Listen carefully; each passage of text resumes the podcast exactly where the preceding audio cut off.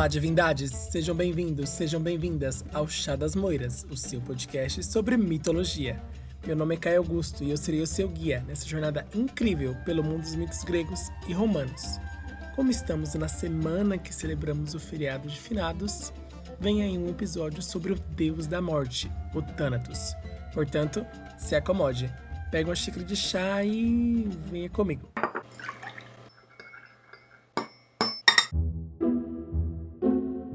Chá das Moiras, o seu podcast sobre mitologia.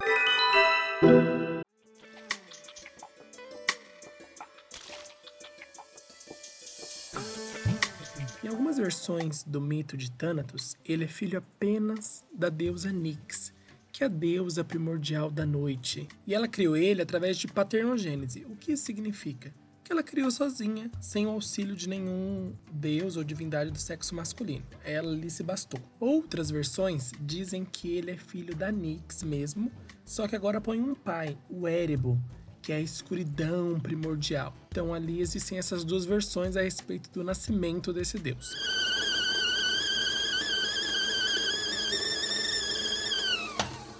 Fato é que ele é irmão gêmeo do Hipno, o deus do sono. Eu já falei um pouco do Hipno quando eu falei do Morfeu, lá quando eu fiz analisando a mitologia de Sandman, que o nome do Sandman é Lord Morpheus, e isso é porque ele é o deus dos sonhos e o Morpheus do Sandman é o senhor do sonhar. Então tem toda essa correlação aí. E eu acabei citando também o Hipno, que é o deus do sono. Mas se você quer saber melhor sobre essa análise, corre lá no episódio do Analisando a Mitologia de Sandman, porque é um episódio muito bom, muito legal, eu adorei fazer.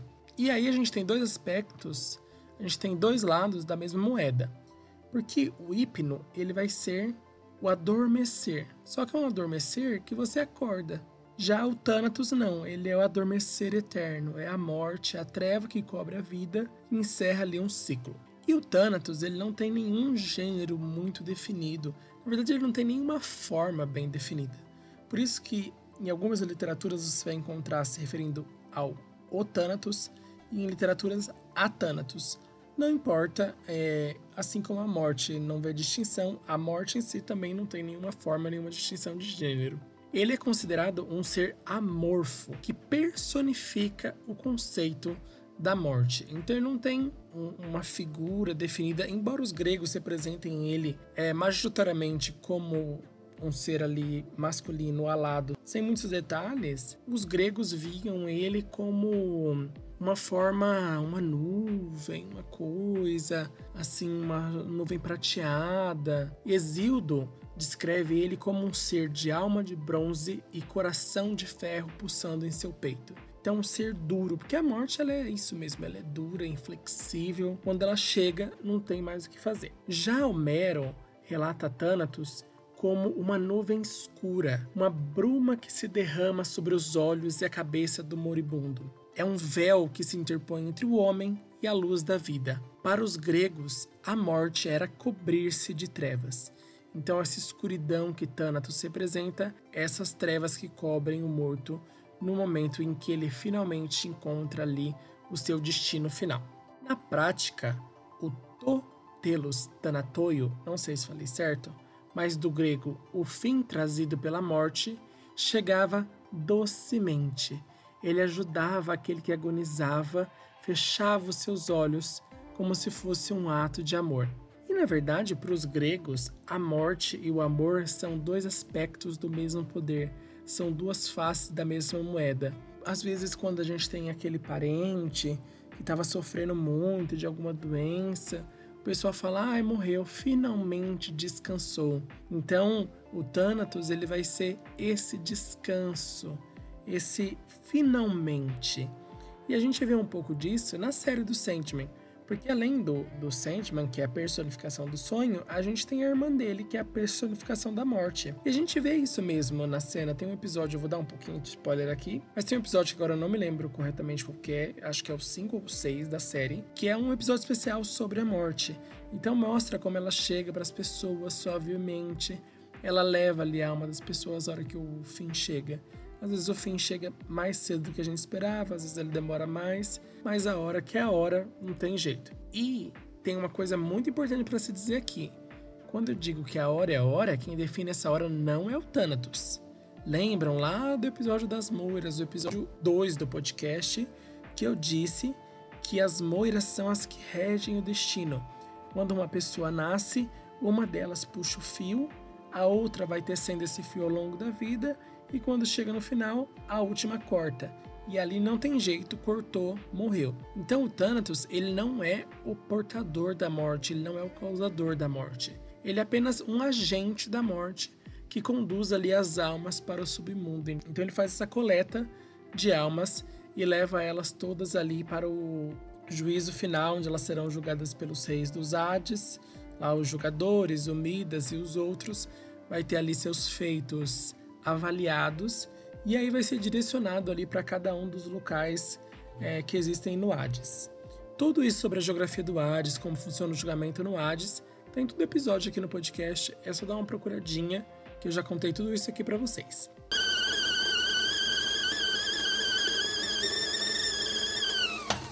Do ponto de vista simbólico, o Thanatos ele vai ser o aspecto perecível e destruidor da vida. Ele é, como eu disse, a divindade que introduz a alma nos mundos desconhecidos. A morte é o grande desconhecido, as pessoas não sabem o que tem além da vida. Então ele é esse ser que vai deteriorar a vida e introduzir ela nesse mundo que ninguém sabe o que acontece além da vida. É claro que os gregos estipulavam, assim como nós estipulamos, mas nunca saberemos quando é a verdade. Na verdade, saberemos, né? Se as pessoas acreditam aqui no pós-vida, vamos descobrir quando passar dessa para melhor.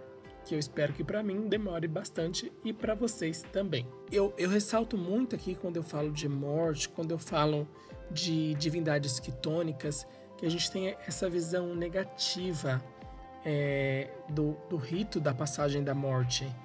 Mas eu, eu gosto de citar sempre o exemplo da semente.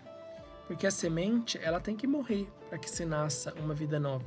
Ela entra debaixo da terra e ali ela morre, mas ela germina uma vida nova a partir dessa morte. Então o Thanatos, ele vai ser esse que abre a porta para o desconhecido, mas é uma porta para uma vida nova. Nesse sentido, o Thanatos vai ter até um, um valor psicológico aqui.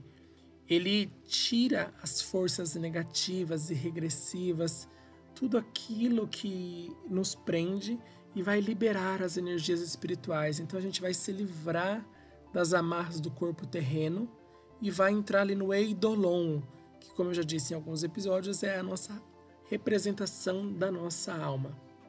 Não existe dúvidas, e aqui pensando mais filosoficamente, que a vida humana coexiste sempre entre a vida e a morte existe nessa tensão entre as forças contrárias e o Thanatos ele vai ser essa representação ambígua e ambivalente da morte. No mesmo instante em que ele é aquele que tira a vida da pessoa, ele vai ser aquele que vai trazer uma vida nova no além-vida. O Thanatos vai ser aquele que vai libertar as pessoas do sofrimento e das preocupações. Mas essa libertação, a morte em si, ela não é um fim. Ela abre as portas para o reino do Espírito, para ver a vida verdadeira, o além-vida. Os cristãos têm muito disso, e os espíritas também.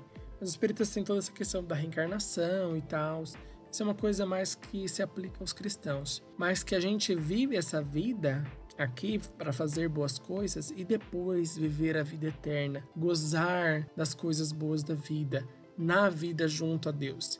Então o Thanatos tem essa questão também tira essa, essa camada de carne e liberta a gente, abre as portas para a vida verdadeira. Do grego, mors e no nai, o itai. A morte é a porta da vida.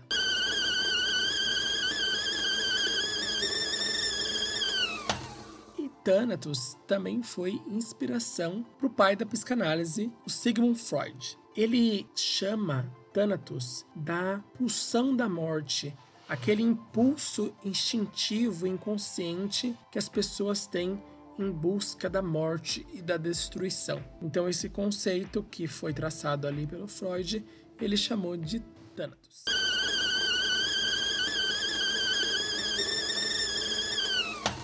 Bom, divindades, Thanatos passou por esse episódio e encerrou com ele. Mas ele abre porta para novos episódios que vem aí semana que vem e para episódios antigos também, se você não escutou os episódios anteriores, vai lá escutar, a gente já tá acabando esse. Então corre lá, maratona tudo. Vale lembrar que os primeiros episódios, eles foram todos remasterizados pelo nosso editor maravilhoso Lucas. Então ele fez ali uma nova edição, já tá mais no nosso padrão, já tá com um áudio melhor. Não tá com áudio 100% perfeito, porque eu tinha editado primeiramente, como eu disse lá nos episódios anteriores.